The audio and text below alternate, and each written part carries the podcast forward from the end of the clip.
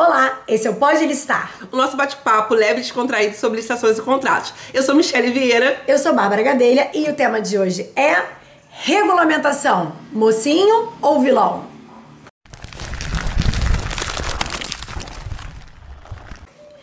E para nos ajudar a definir se a regulamentação vai ser considerada o mocinho ou o vilão da história, a gente tem uma convidada muito especial que está aqui com a gente hoje, Ana Priscila. Seja bem-vinda, Ana Priscila. Oi, meninas, boa noite a todo mundo que está vendo aí, o Pode Licitar. Primeiramente, agradecer esse convite bacana que vocês me fizeram. É uma honra estar aqui, discutir esse tema que é tão interessante e que eu acho que vai impactar de forma direta os órgãos agora com essa mudança aí, né, com a nova lei de licitação chegando. Então, assim, agradecer o convite, sei que passaram aqui pessoas maravilhosas que já tiveram esse bate-papo descontraído com vocês e eu espero estar à altura aí do Pode Licitar. Não resta dúvida de que você está à altura do Pode Licitar.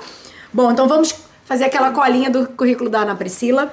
Ana Priscila é advogada e consultora em gestão pública, palestrante e professora colunista do portal Solicita, vice-presidente da Ordem dos Pregoeiros e agente de contratação da Paraíba e sócia fundadora da APAC Consultoria. Ana Priscila, conte-nos um pouquinho sobre a sua trajetória. Ai, meninas, então, a gente vive brincando que ninguém escolhe licitação, né? A gente cai de paraquedas na licitação. Na verdade, eu já advogo há bastante tempo, eu não vou entregar há quantos anos, porque a gente não, né? A gente guarda esses segredinhos conosco. Mas, assim, eu já estou nessa empreitada desde então, né, trabalhando com gestão pública, atuando diretamente com órgãos, né? Já atuei como assessora jurídica, né, atuei em diversas temáticas que não eram relacionadas a licitações e contratos, né, a maioria das vezes em municípios, também já atuei no Estado, já fui secretária adjunta, né, de controle interno no município aqui próximo de João Pessoa, da capital, pois é, a missão árdua, já atuei, inclusive, na comissão, né, dentro do Estado, na Secretaria de Educação, das OSs da educação, né, de monitoramento, fiscalização, é uma missão também árdua. Isso acaba, né, nos dando uma bagagem para que a gente possa abordar, porque a gente sabe que nesse mundo a gente aprende um pouquinho todos os dias. Então, cada novo desafio que aparece, que nos é dado, né, é uma chance, é uma oportunidade de ampliar os nossos conhecimentos e de implementar e de apoiar aí a gestão pública. Então, assim, já passei por algumas situações, né, que no final me colocaram na licitação, né? Eu acabei, eu acho que há mais ou menos uns quase 10 anos, eu acabei sendo convidada para apoiar as comissões de licitação diretamente, e aí a gente começa a mergulhar nesse universo que é tão vasto, né, que tem tanta coisa para saber, quanto mais a gente estuda, mais a gente vê que tem informação que a gente precisa conhecer. E aí, de lá para cá, eu não deixei mais. E a gente foi se aprofundando cada vez mais. E aí, a gente, há uns 3 anos atrás, eu tive a ideia de fundar a PAC, né, que é exatamente para prestar consultoria, tanto para empresas, mas para órgão público. A gente realiza também alguns treinamentos. E é isso, um pouquinho da minha trajetória. É tudo isso. Eu fiquei pensando, ela falou que ninguém cai de paraquedas na licitação. Eu tenho uma história curiosa para contar. Como eu vim parar em licitação. Na verdade, eu já contei várias vezes que eu era de laboratório, requisitante, e eu vim parar aqui por causa de uma doença ocupacional. E aí... Apenas. Só isso. LER, né? Lesão por esforço repetitivo. E aí fui readaptada. O que a gente vai fazer com essa pessoa? Bota ela para trabalhar com licitação, já que ela não pode mais ir para bancada. Enfim, foi essa minha história triste. É sempre assim, bota fulano na licitação. Ai, não sei o que fazer com fulano, bota na licitação. E graças a Deus que as pessoas que caem na licitação são pessoas boas, gente. E aí você mergulha nesse universo, você aprende mais, você se capacita, e aí você não consegue mais deixar. Eu costumo dizer que é um caminho sem volta. Quem conhece se apaixona cada vez mais, exatamente porque a gente nunca tem domínio total da matéria, então eu acho que isso aguça, né, a nossa curiosidade, né? Isso nos motiva diariamente, e é isso, a gente não consegue mais deixar. Licitações e contratos não tem um dia de rotina, né? Todo dia é uma surpresa, então essa galera que é agitada como a gente gosta muito dessa adrenalina. Exatamente, Michelle, é isso aí. Seguindo nessa lógica, inclusive assim, sigo Ana Priscila nas redes sociais assim, já há muito tempo, sou super fã, mas ouvindo você falar um pouco dessa trajetória, tem algumas coisas que eu também não sabia, mesmo sendo uma fã assídua aí de tudo que você posta, consumidora de todo o conhecimento que você divide nas redes, não sabia, por exemplo, parte de controle interno, né? Que é de fato uma área que está ganhando grande relevância com a questão da nova lei de licitações, a gente está percebendo isso. E o papel e a importância do controle interno para todos os gestores, para todas as etapas, né, do planejamento, seleção do fornecedor, à etapa da execução contratual. E a gente tem conversado bastante aqui no Pode Licitar, até tivemos essa conversa com a Laura, que foi o último episódio que foi ao ar. A Laura também faz parte, né, lá do Solicita como as loucas pela licitação. Isso, Laurinha. É.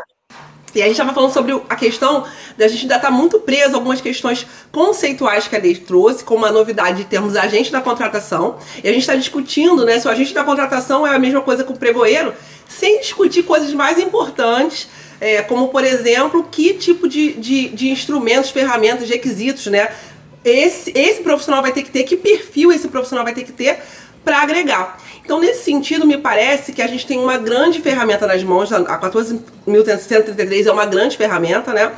Tem tudo para ser algo um diferencial na administração pública, mas depende muito da gente fazer com que vários dispositivos que a lei trouxe seja efetivo dentro da administração.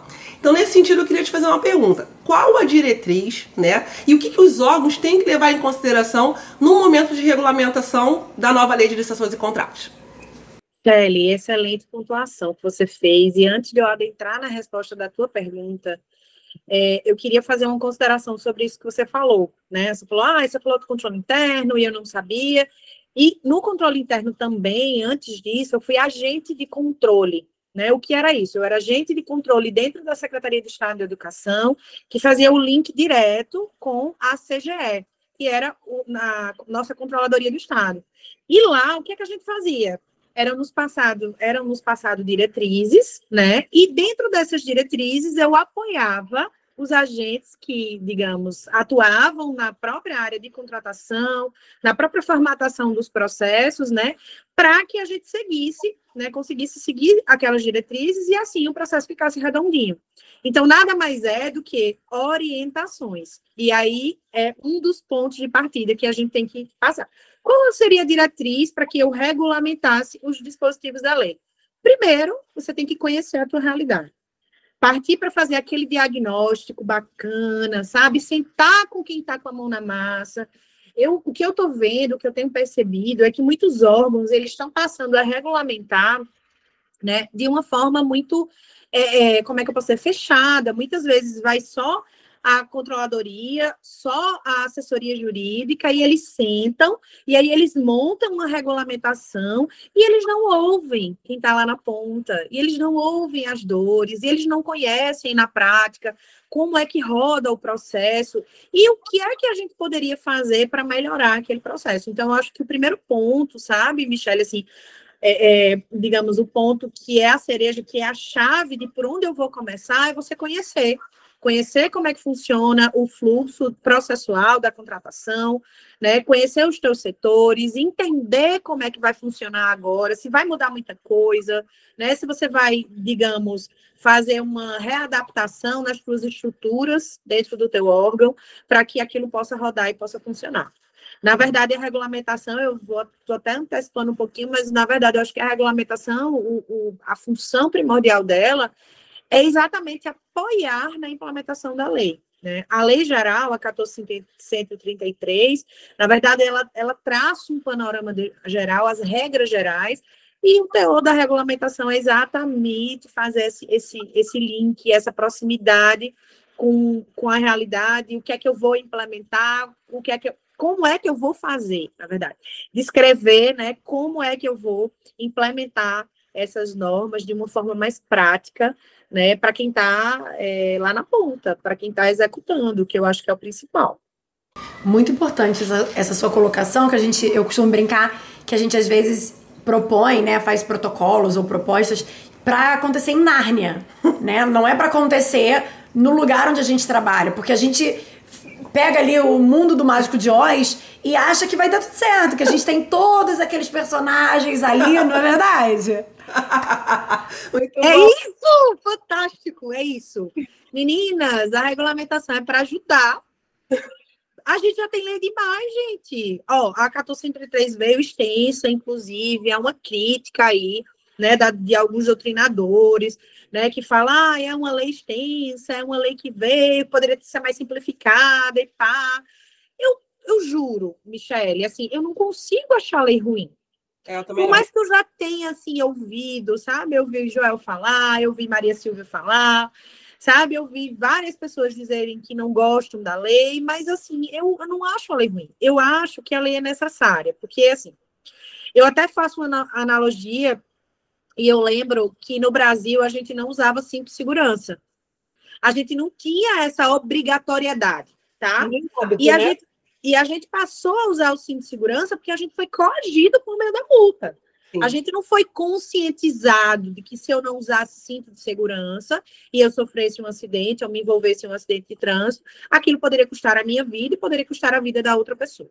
Então, a gente aprendeu na dor mesmo, sabe? A gente aprendeu, olha, se eu não estiver usando cinto de segurança, a multa vai ser X. Então, assim, algumas disposições que a 14.133 traz para dentro dessa lei geral, sabe? Ela impõe a muitos órgãos, digamos, uma sensibilidade maior, talvez, uma interpretação melhor, para que a gente não viva nesse mundo de Nárnia aí, onde os órgãos de fiscalização imaginam que a gente faz tudo aquilo que está lá e a gente, na verdade, não faz nada. A gente não consegue fazer nada. Então, assim, eu acho que foi muito bacana a gente eleger... já existia essa agregação de função há muito tempo. Tudo bem, já existia. Mas a gente está dando digamos... É um destaque diferenciado para ela, sabe? A questão da gestão por competência, eu nunca vou cansar de falar, né? Aquele parágrafo único lá do artigo 11 é perfeito, quando a gente fala, né, que a autogestão tem que ter responsabilidade de entender que para tudo funcionar, para aquela estrutura funcionar, eu preciso proporcionar isso. Então, assim, é sim uma conjunção de fatores. Tem muito órgão, e a maioria deles, até o órgão federal, até o próprio TCU já falou isso, em sede de acórdão, né, quando fez essa análise. Até o órgão federal, muitas vezes, não tem essa estrutura preparada, quiçá, os nossos pequenos municípios, né, que são a minha realidade, é a maioria onde eu atuo, onde eu conheço, sabe? E eu sei das dificuldades deles. Então, assim, a regulamentação, ela existe exatamente para aproximar. Olha, a regra é essa, mas como é que eu vou implementar essa lei? Ah, mas eu não vou conseguir dar conta disso aqui. Então, ó, eu vou dividir em 3 estruturas principais, porque aí eu tenho risco mínimo, né? E eu consigo, digamos, colocar em prática as diretrizes que a lei me traz, né? Mas de acordo com a minha realidade, de acordo com o que eu consigo, de acordo com a minha estrutura, né? De acordo com o número de servidores que eu tenho, né? De acordo com a capacidade técnica de cada um, porque muitas vezes a gente tem bons servidores, mas aqueles bons servidores estão sempre sobrecarregados, né? E aí tem outros que não atuam, e aí a gente chama de novo a gestão por competência, ei, alô, eu tô aqui, enfim. E é basicamente isso, a gente precisa acordar, e eu não consigo achar a lei ruim, sabe? E aí, é como eu te digo, eu falo com a experiência da vivência que eu tenho, nos órgãos que eu tenho. Eu acho que ela vai servir sim, para que a gente pelo menos tente dar uma mudada nessa cultura que hoje está impregnada, sabe, nos órgãos, onde apenas um faz e os outros observam, né? Para que a gente chame a responsabilidade para todo mundo que está envolvido ali naquele macro processo de contratação. Eu penso muito assim, eu penso dessa forma. Essa questão que ela falou da segregação de função, hoje até a gente gravou um episódio de carona, né, que já, quando esse episódio estiver no ar, o de carona já passou, inclusive, e a gente comentou sobre um workshop que a gente fez pela auditoria do SUS. O SUS promoveu um workshop essa semana aqui no Rio para os hospitais federais em estudos. E me convidaram para falar, apresentar o instituto no qual eu trabalho, e apresentar quais eram os controles e os desafios com licitações e contratos no meu instituto. E aí eu lembro que, e assim, uma das coisas que eu destaquei foi a segregação de funções. E aí eu coloquei ela no meio do caminho. Foi interessante, porque quando eu coloquei, você só via as cabecinhas no auditório assim, ó. Todo mundo concordando, assim, dos outros hospitais federais e dos institutos. Porque a segregação de funções, ela é um controle, sim, necessário, porque a gente vai fazendo mini auditorias internas, né, da gente conferindo a etapa que o colega fez, porque eu, obviamente, não vou corrigir algo que eu mesma fiz, pra mim, tava bom, então Eu não vou achar erro, então é importante ter outra pessoa no... Eu não sei vocês, mas se eu reler, toda vez que eu releio, eu quero mudar alguma coisa. Então, não adianta você ficar relendo. Tem que outra pessoa realmente fazer aquela análise, né? E, para além disso, também é um desafio. Por mais que a gente identifique que isso é um controle que a gente deveria exercer, ele é um desafio porque eu não consigo implementar como eu gostaria em Nárnia. Sim. Eu não consigo trazer para a realidade do meu órgão, porque eu não tenho servidores suficientes, eu não tenho servidores capacitados suficientes para colocar nesses pontos de controle. Então, essa questão da segregação de funções é maravilhosa. E aí, só fazendo uma pausa aqui, primeiro eu queria pedir para que os nossos seguidores respondam aí, polêmica do episódio de hoje. Você que está aí assistindo Pode Licitar, você acha a lei boa ou a lei ruim? Ótimo. Queremos comentários aqui no vídeo sobre a opinião de todo mundo, se vocês são favoráveis ou contrários à lei. Óbvio, nada é perfeito, nem Jesus Cristo agradou a todos, mas a gente percebe que tem vertentes diferentes aí pela lei, né? Então vamos pedir esse comentário. E aproveitar e pedir para que todo mundo siga a gente aqui no Pode Licitar. Como é que faz pra seguir a gente aqui? Gente, eu sou péssima na solicitação pra seguir no Pode Licitar, mas eu vou falar bonitinho dessa vez. Vai. Quem nos assistir aqui e tá gostando do conteúdo, por favor, já assina ali o sininho pra poder receber as notificações e nos sigam no www.podlicitar.com.br, e a gente também estamos em outras plataformas como Spotify, em blogs, tem muito material bacana. Ana Priscila vai aparecer em todas essas plataformas. Meninas, vocês são muito chiques, eu tô emocionada, ó. Podem adicionar a gente no Instagram, vocês podem se inscrever no canal no YouTube, no TikTok, entendeu? São muitas redes sociais. Inscrevam, porque a gente vai ficar famosa, ó. Abrindo esse parênteses aí que você falou que as cabecinhas todas concordam, eu tinha uma frase que eu falo muito, né? Hoje eu atuo como diretora financeira na Secretaria de Meio Ambiente daqui de João Pessoa. E aí um dos meus servidores brinca muito, porque toda vez que chega algum pepino, aí eu falo essa frase aqui, ó. Vocês estão conseguindo ver? Ó céus, ó vida. É minha frase. Ó céus, ó vida. Então ele fez a canequinha para mim, ainda colocou meu nome, me deu de presente no fim do ano, no Natal. Quer dizer, ninguém merece, né, ganhar, porque diz assim, olha só, gente, eu tô conhecida por dizer essa frase. Mas é mais ou menos isso, porque assim, na verdade, a gente se depara com diversos desafios. E o bom servidor, eu costumo dizer, aquele raiz, aquele que gosta do que faz, sabe? Aquele que levanta com propósito de manhã, que sabe que eu não estou ali só para ganhar o meu salário no fim do mês, mas eu estou entregando política pública, eu estou transformando a vida de outras pessoas. Meninas, eu juro, todos os dias quando eu acordo, você acorda cansado, claro, desmotivada, mas assim, eu paro e eu penso, poxa, eu estou fazendo a diferença na vida de alguém. Isso é tão bacana, né? Tem muita gente que senta no birô e imagina que o teu trabalho é só burocrático, que não é. O nosso trabalho é extremamente importante, assim, sabe? A gente lá na ponta, quem tá lá, ó, só a merenda escolar, quando eu trabalhei na Secretaria de Educação, era reforma de escola, era merenda escolar, era um projeto super bacana que o governo tinha desenvolvido na época, que era o PBVEST, que era proporcionar aos alunos, inclusive, que tivessem aulas com mesmos professores que davam aulas em rede particular, para que eles também tivessem chances de sair bem no Enem. Então, enfim, a gente entrega política pública, a gente muda a vida do outro. Então, assim, tem que encontrar uma solução. Então, eu costumo dizer que eu acordo todos os dias e quando eu estou lá, eu tento encontrar uma solução para aquele problema que aparece ali para mim. Na verdade, eu quero, ao final, conseguir resolver e conseguir finalizar o meu processo da melhor forma, sem responder processo, né? Né? Tudo dentro da legalidade, mas eu quero entregar, eu quero fazer, é isso que a gente tem, né? Que correr atrás. E maravilha. A gente não pode, digamos, esbarrar porque, eu tenho poucos servidores, ou, eu só tenho 2. Infelizmente, a gente tem que, como eu disse antes, né?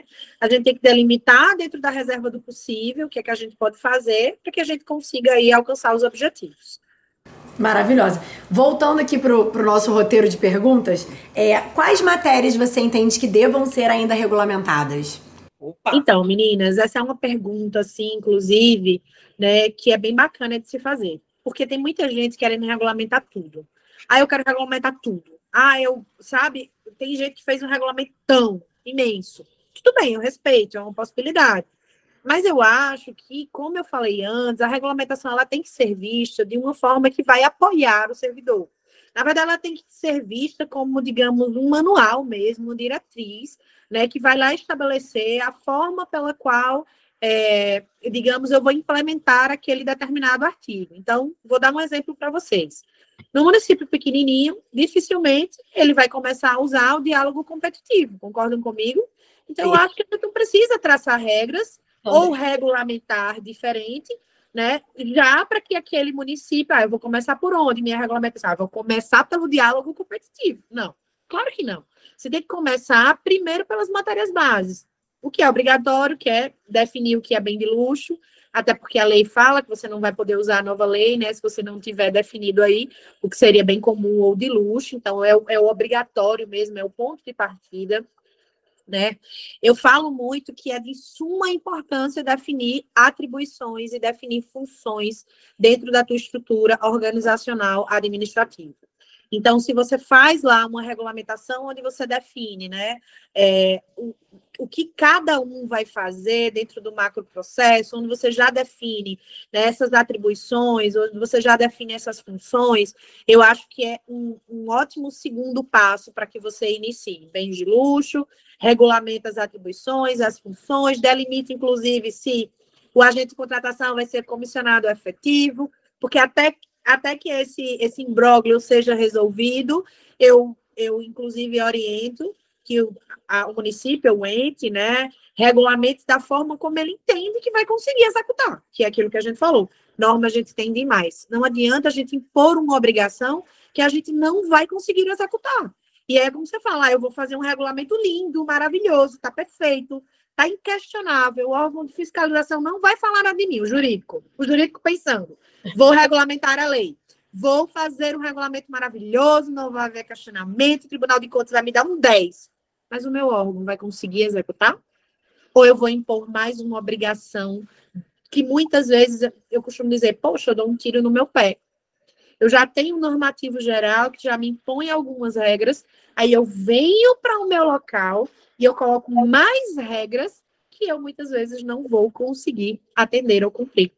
Então, eu estou praticamente jogando, eu costumo dizer que eu estou jogando no time contrário quando eu faço isso, porque a regulamentação ela tem a função exatamente do contrário, né, de apoiar os agentes que estão, né, executando. Então, definir o que são bens de luxo, né, separados comuns, fazer essa questão das atribuições, né, alguns regulamentaram dispensa, né, contratação direta, e aí por que regulamentar a contratação direta? Os artigos são, né, e aí me perguntavam muito isso, os artigos da lei são muito diretos, mas veja, fala-se muito, se confunde muito por conta do decreto federal, que a dispensa só poderia ser na modalidade eletrônica, na forma eletrônica que existe no governo federal, e que muitos municípios não fazem, né? Para eles a realidade é distinta, o quantitativo é diferente, enfim, eles precisavam muito, se sentiram mais confiantes em regulamentar no sentido de poder fazer a licitação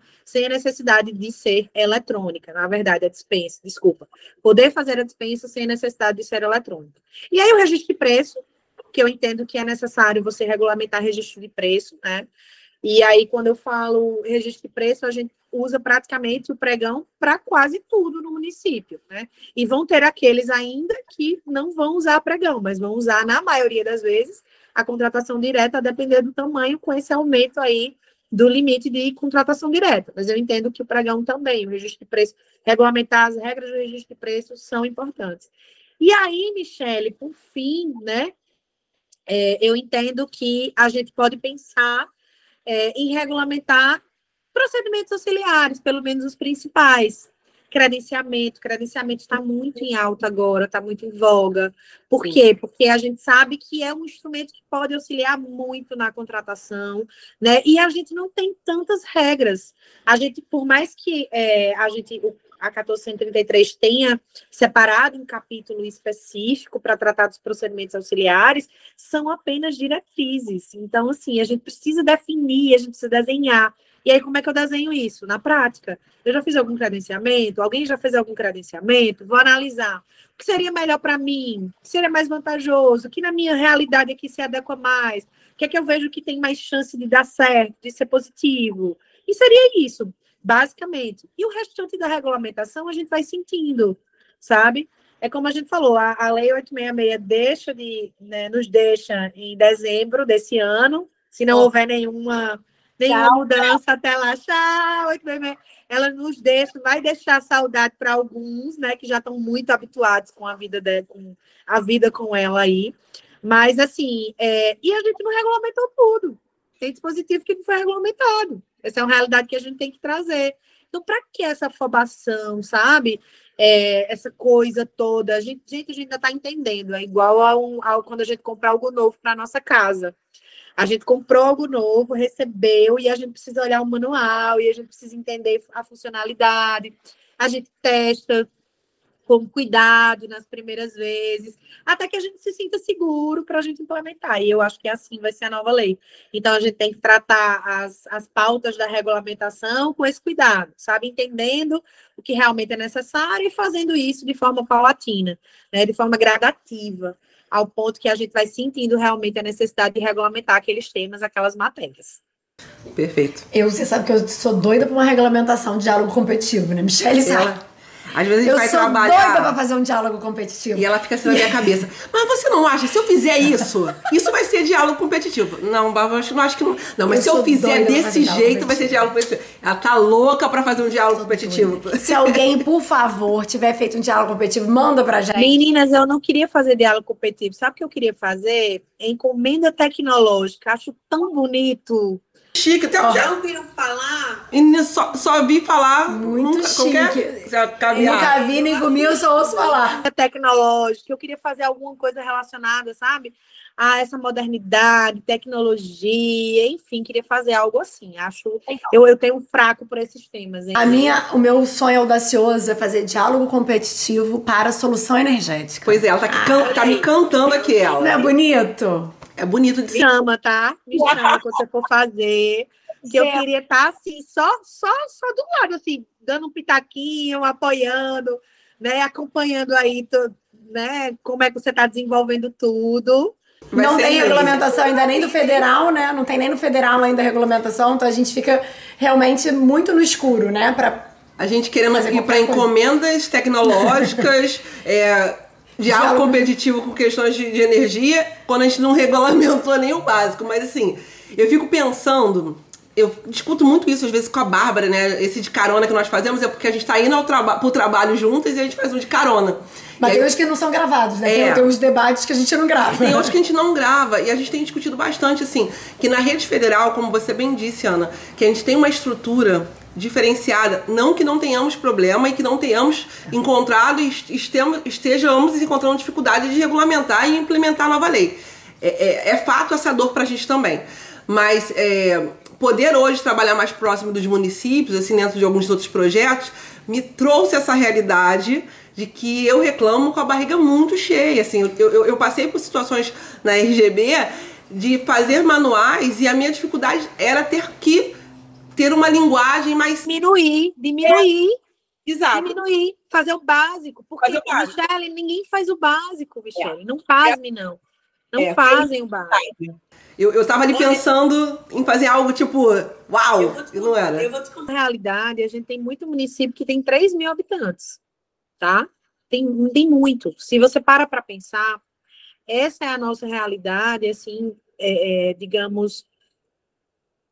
verdadeira, e aí não é só a região nordeste, é a região norte, né, sudeste, se você for procurar, tem muitos, pequenininhos mesmo, e nesses municípios pequenininhos, pasme, eles nem nomeavam fiscal, há pouquíssimo tempo eles passaram a nomear fiscal de contrato, e aquele fiscal de contrato, que como a professora Lindineide Cardoso, né, nossa colega maravilhosa, costuma dizer, são aqueles meros atestadores de nota, né? Não são fiscais de contrato que sabem a responsabilidade de estar ali monitorando aquele contrato, sabe?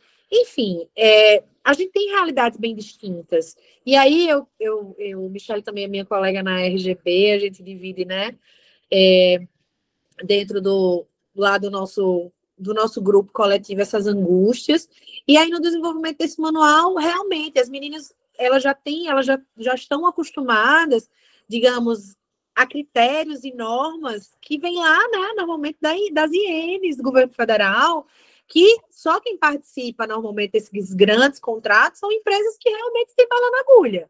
Né? Quando a gente desce para os municípios, gente, a gente tem que pedir o básico para eles. Não adianta a gente, é como a gente falou aqui um pouquinho, né? Não adianta a gente pôr milhares de normativos que a gente sabe que não vai chegar, porque o município precisa contratar. E ele precisa contratar com a realidade daquele fornecedor que está lá para ele também. Então, não é nem só a realidade do município, mas a realidade do município e fornecedor. É de quem fornece e de quem compra, sabe? Então, a gente tem que realmente ter essa acessibilidade, a gente tem que descer um pouco, a gente tem que dizer, ó, isso aqui é o básico para funcionar. Esse é o básico para a gente atestar que a gente contratou, que ele cumpriu, que entregou, né? Tem os preceitos básicos. Por quê? Porque não há nem sequer esse controle básico. Então, isso. Quando a gente já insere essas, né, esse pequeno relatório de fiscalização aí, já é um ponto de partida bacana. Não, e eu confesso que tem saído tantas normas, tantas INs, tantos regulamentos que eu tô tendo dificuldade de acompanhar. E aí, me parece que quando a gente tem essa quantidade de informações saindo, talvez a gente comece a ir pro lado de até que ponto essa regulamentação é positivo ou ela virou um monstro na vida do servidor que já está tão sobrecarregado e já não está dando mais conta de acompanhar várias informações e várias diretrizes. Isso. Tem que pensar, né, um pouco nessa situação da realidade, porque eu estou falando de um órgão federal, eu estou dizendo, não estou conseguindo dar conta de acompanhar. Acho um movimento interessantíssimo, acho importante esse movimento de capacitar, de treinar, mas eu mesma já me perdi em vários webinários aí, que eu não estou conseguindo dar conta de ouvir, de acompanhar, de ver, e porventura posso estar fazendo uma coisa errada que já está até regulamentada e amanhã posso ser cobrada porque perdi essa informação, mas é muita informação que está saindo. É, a gente não tá familiarizado, né? Hoje mesmo eu tava fazendo um ETP, tava ajudando a fazer um ETP, e eu tinha que colocar por que que ia ser SRP. Aí você fala, cara, eu não decorei ainda quais são os incisos, né? Qual é? Na 8666 você já tinha o inciso decorado, hein? Não, peraí, abre, parásio, abre o decreto 11462, confere qual é o artigo pra não escrever bobagem. Então, assim, porque no outro a gente já tinha tudo decoradinho, agora mudaram alguns termos, então você quer citar por que que é, você fala, não, deixa eu entrar lá pra eu pegar direitinho, senão eu vou pegar errado. Então a gente ainda tá se adaptando também aos decretos que já saíram, saiu no início do ano, mas a gente ainda não tá familiarizado, porque a gente tava fechando os processos do 8666, e agora que a gente tá conseguindo tocar de fato... Minas, eu acho que a gente vai passar um bom tempo se familiarizando com tudo ainda, entendendo como tudo vai funcionar. Eu acho, inclusive, que antes a gente estava muito na teoria, né? Tipo assim, de estudar, de tentar. Agora a gente vai começar a trazer tudo que a gente já viu, que a gente já leu, que a gente já estudou, para o momento de dizer agora. Agora que a gente vai usar, é agora que a gente vai implementar. Tudo que a gente, né, já guardou de informação. Podem ter certeza que a gente vai, sabe, se sair muito bem. A gente fica sempre receoso com mudança, porque a gente não gosta, na verdade. É como você falou, a gente já está muito acostumado, já sabia os pontos da lei, então era muito mais fácil construir, elaborar aquele documento, né? Mas assim, a gente vai conseguir, porque, cara, eu não acho que, sabe, foi aquela mudança que vai impactar muito, principalmente, por exemplo, quem é de órgão federal, sabe? Nos municípios, o que é mais temido, que eu costumo dizer, eu estou fazendo a implementação em alguns municípios, né? Em um eu já estou bem adiantada, a gente já fez o primeiro protótipo da dispensa, a gente já vai partir agora para análise do decreto de regulamentação do registro de preço, né? Para que a gente passe para fazer a minuta do pregão, a gente já está entrando aí, né? A gente já está o quê? 20 de outubro, a gente já está entrando em novembro, minha preocupação já cresce, porque novembro tem vários feriados no meio, e dezembro vai voar, né? Então, assim, eu estou querendo ver se a gente consegue adiantar. E, assim, qual a dificuldade maior que eu achei, sabe, Michelle, que eu encontrei, assim? E eu falo muito isso para o pessoal lá do município. Gente, a pior parte a gente já fez. A gente fez o diagnóstico, a gente já levantou quem vai ser responsável pelo quê. A gente já fez uma readequação na secretaria. A Secretaria de Administração deixou de ser só de administração, porque a gente não tinha Secretaria de Planejamento, e agora a Secretaria de Administração e Planejamento. A gente já constituiu exatamente aquela estrutura do setor de contratação, onde ele vai definir a fase da estrutura preparatória, a fase da seleção do fornecedor e a fase do acompanhamento, né, da execução contratual. E elas vão se comunicar entre si, né, exatamente retroalimentando essas informações para que a gente possa sempre evoluir na hora que a gente for formalizar o contrato. Então, assim, a pior parte seria essa, a pior parte vocês já fizeram, que é a parte de estruturar. Estruturar é mais difícil. Definir atribuições, quem vai ser o responsável pelo quê, né? A gente estabeleceu lá o decreto de regulamentação para os agentes públicos, né? Que foi aquilo das atribuições, das funções, a gente fez um geral e definiu lá de todos os agentes envolvidos, né? Agente de contratação, fiscal, comissão, que a gente colocou, não comissão, mas a gente colocou um setor de coordenação de planejamento, que ele vai ser responsável junto com as secretarias de elaborar essas peças do planejamento, que é o que todo mundo teme. A gente colocou no decreto de regulamentação também que não é necessária a realização de ETP para tudo. Não é, gente, eu não vou fazer, não vou conseguir. Então, não adianta eu colocar lá no meu, né, eu vou fazer ETP para tudo. Não vou, eu não vou. Então, assim, vai ter algumas, a gente já colocou que algumas contratações mais simplificadas, não é necessária a elaboração do ETP, não é que não possa fazer, mas que não é necessário, não é obrigatória a elaboração daquele ETP, porque a gente faz exatamente isso, aproxima a norma da realidade. É o que eu consigo fazer, eu não vou conseguir fazer, eu não vou botar para eles essa obrigação, não vou impor para eles essa obrigação. E vou deixar o agente da ponta mais seguro. Eu vou trazer segurança jurídica para ele, porque vai lá, tá no meu regulamento, que eu não sou obrigada a fazer aquele instrumento lá do planejamento. Então, isso faz com que você sinta mais segurança.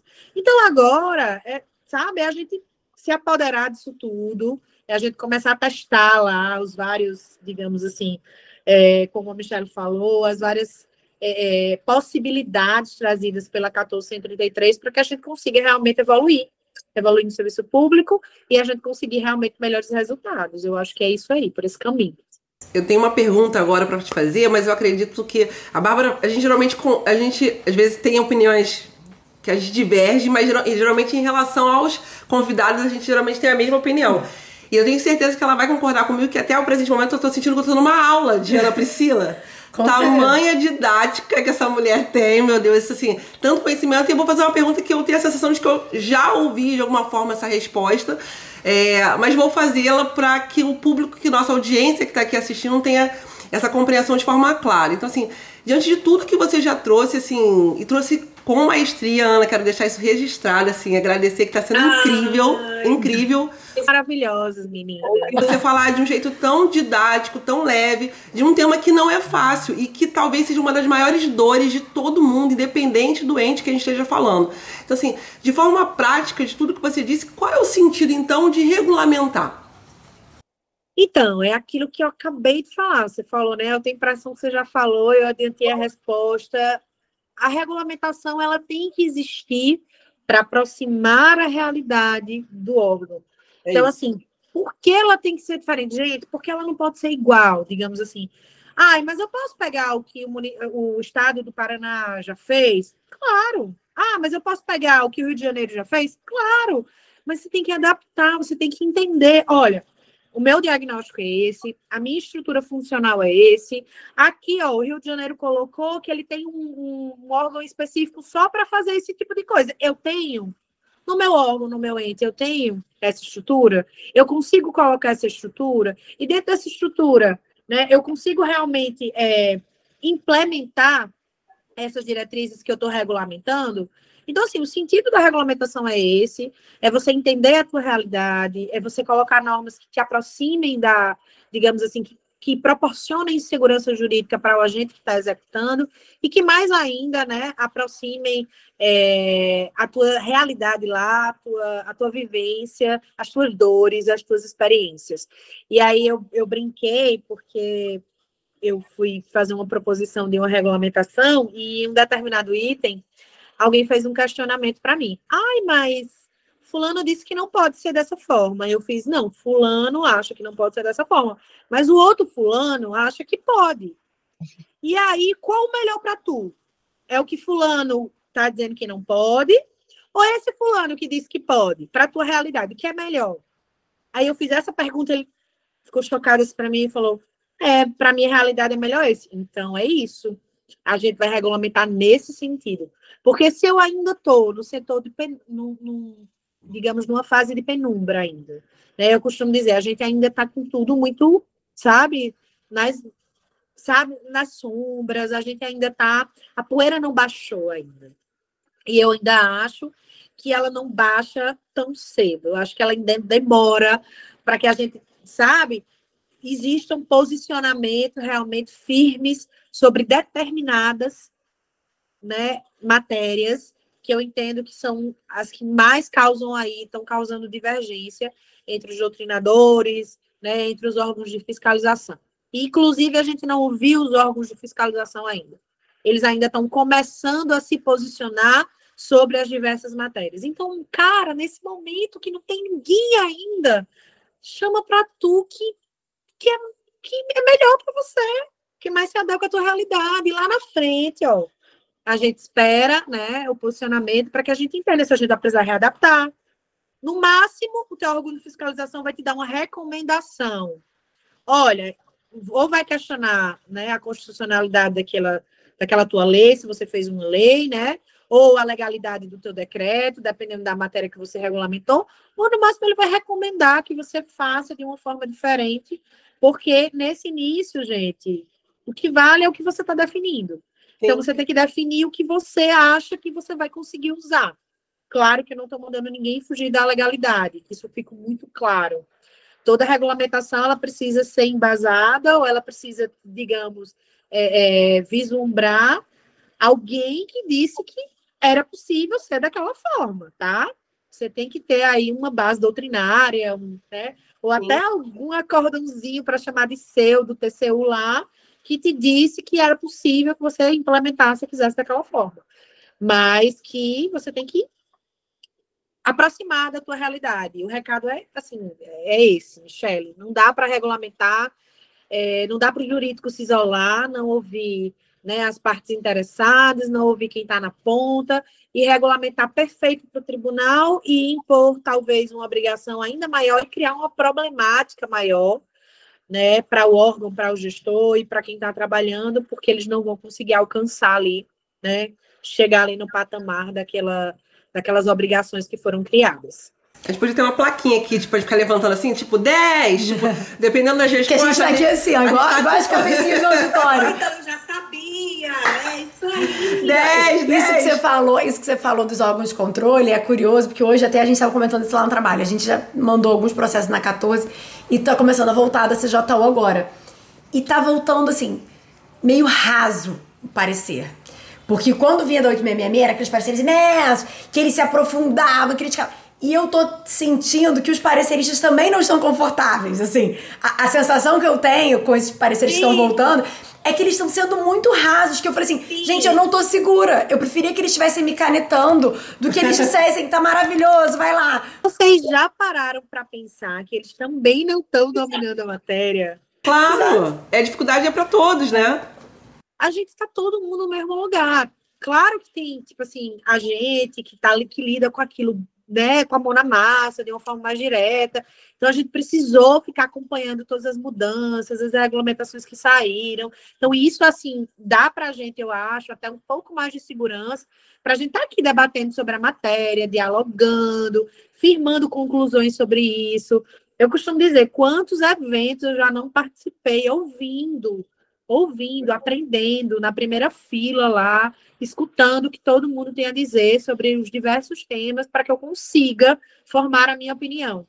Porque isso é muito importante, você ouvir, Ai, fulano disse isso, mas fulano disse dessa forma. Esse pensa assim, esse pensa assim. O argumento da fundamentação é esse, o argumento é esse.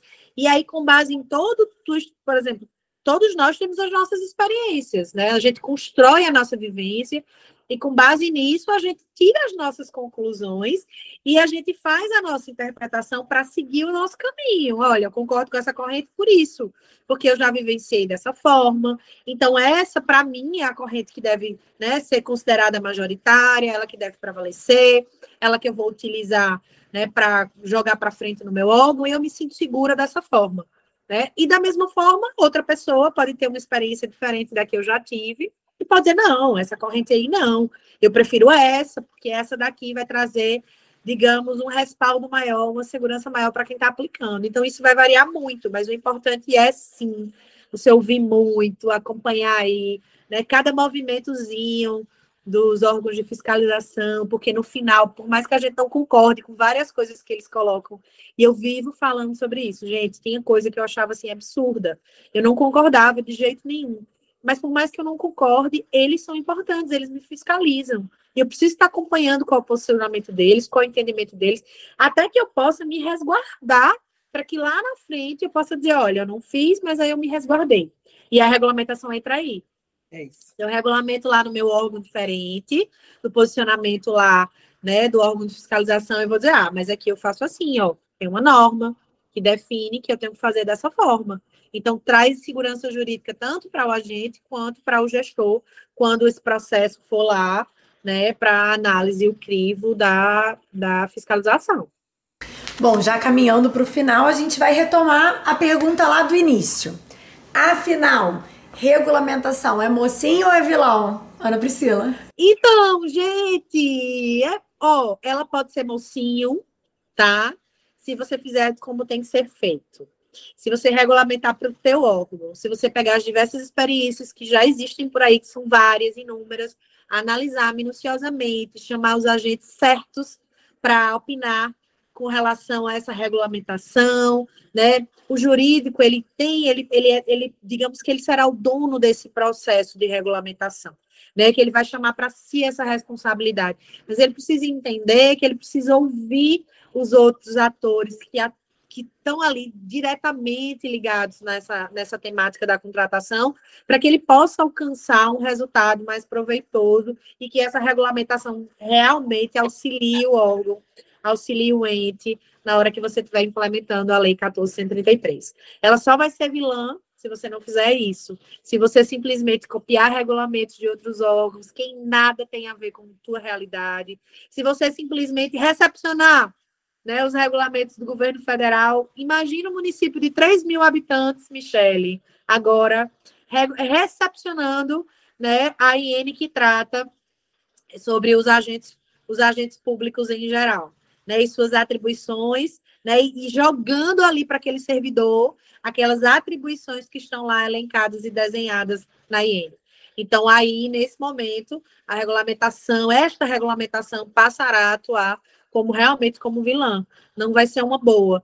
Então, tá fora. A gente tem que deixar fora. A gente tem que observar realmente as diretrizes e regulamentar aos pouquinhos também, nada de afobação, regulamenta os principais temas, né, aqueles temas que são realmente essenciais para a gente começar a usar, né, essa lei que vem aí, que eu acho que tem tudo para causar um impacto positivo, pelo menos nos órgãos menores, que não observavam ainda regras com relação à governança e a estruturas.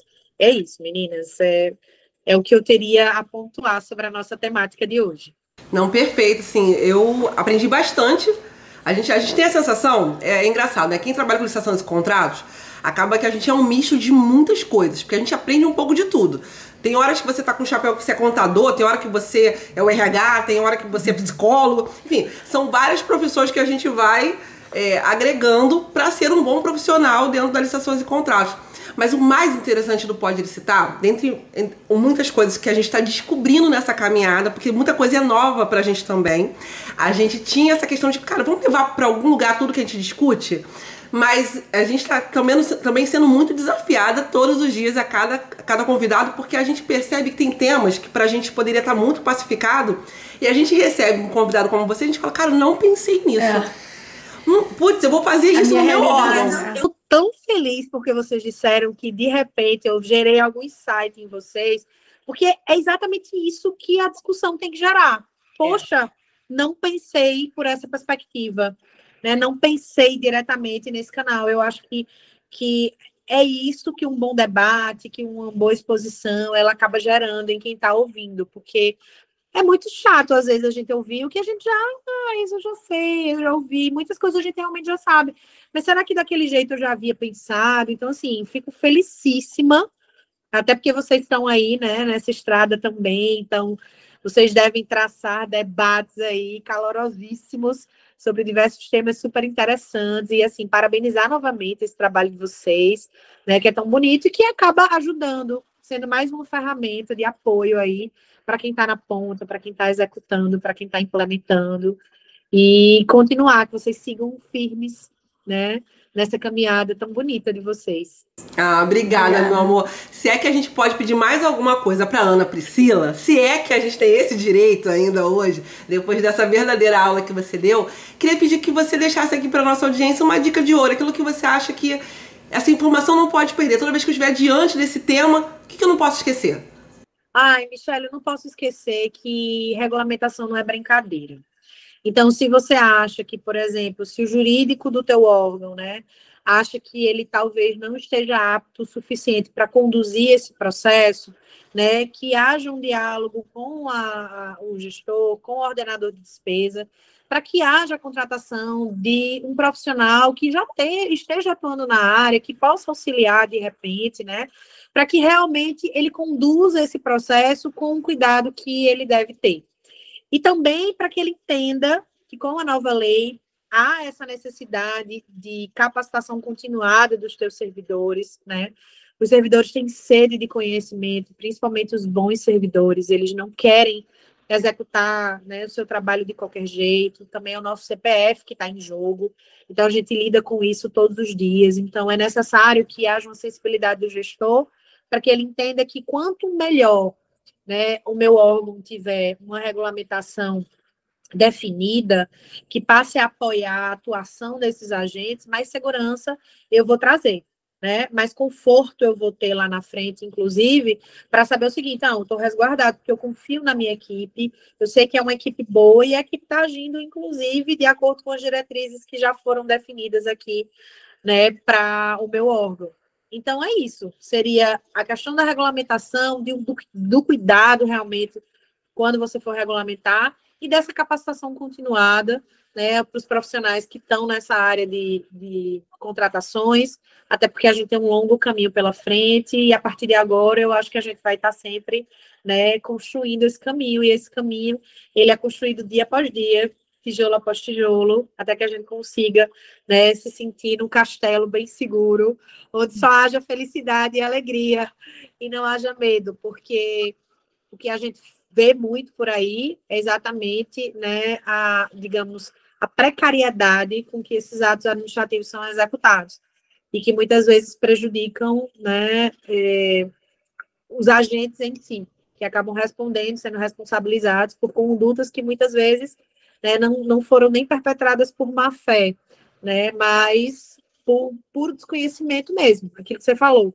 São tantas leis, são tantos normativos, né, que estão aparecendo por aí, novos, e é quase que impossível que o servidor tenha um domínio total de todos esses normativos. Então, assim, é estudar, é se capacitar, né, definir bem as atribuições e as funções de cada agente, e a regulamentação tem um papel crucial, fundamental nisso tudo. Perfeito. Aninha, assim como a gente que vai querer te ouvir muito, muito mais, como as pessoas que nos assistem encontram a Ana Priscila nas redes sociais? Ai, meninas, eu tenho um Instagram, né? Na verdade, eu tenho também um canal no YouTube, mas ele tá um pouquinho desatualizado, eu confesso que eu não tô conseguindo dar conta. Estava até brincando com o Michelle antes de a gente entrar, eu entendo perfeitamente a correria do dia a dia, porque a gente acaba tentando, né, fazer escrever, estudar, né? Muitas vezes a gente ministra aula, então tem que preparar material, tem que preparar aula, e junta com as nossas obrigações do dia a dia. Eu sou mãe, meu pequeno tá aqui com os bilhetinhos para mim, calma, tá acabando, porque hoje ele tem uma atividade na escola, então, assim, a gente tem outras atividades, então, para fazer, então, muitas vezes isso, né, fica um pouco atrapalhado. Mas é respirar e seguir em frente, como a gente pode, né?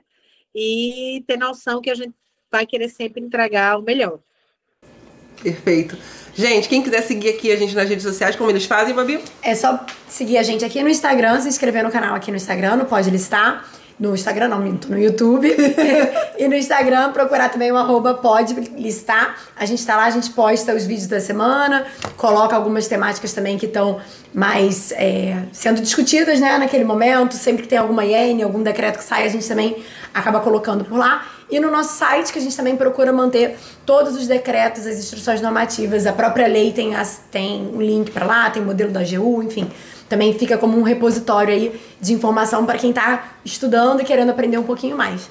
Agradecer muito, Ana Priscila, a tua presença aqui. Foi um prazer receber. Ai, meninas, muito obrigada mesmo. O prazer foi todo meu.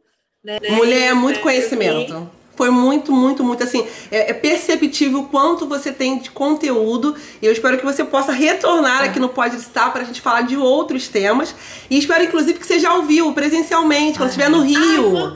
Vamos para João Pessoa, gente, eu quero visitar minha família, eu tô ouvindo a sua voz e eu só penso na minha família, minhas primas maravilhosas, meus primos que eu amo. A gente faz dois, um em João Pessoa e um aqui no estúdio do Pode Licitar. Combinado, viu? Já tá aceito o convite, tá? Ana, maravilhosa, você é um espetáculo, muito obrigada pela aula, muito obrigada pelo seu tempo, atenda seu pequeno aí, e até breve, minha linda. Meninas, um beijo enorme, beijo pra todo mundo, assistam, repitam, podem assistir de novo, e não percam as meninas, que elas são maravilhosas, e sempre aparece com um jeito bacana para conversar sobre esse tema que tá palpitante no momento. Obrigada, Ana, tchau, tchau, gente, até o próximo.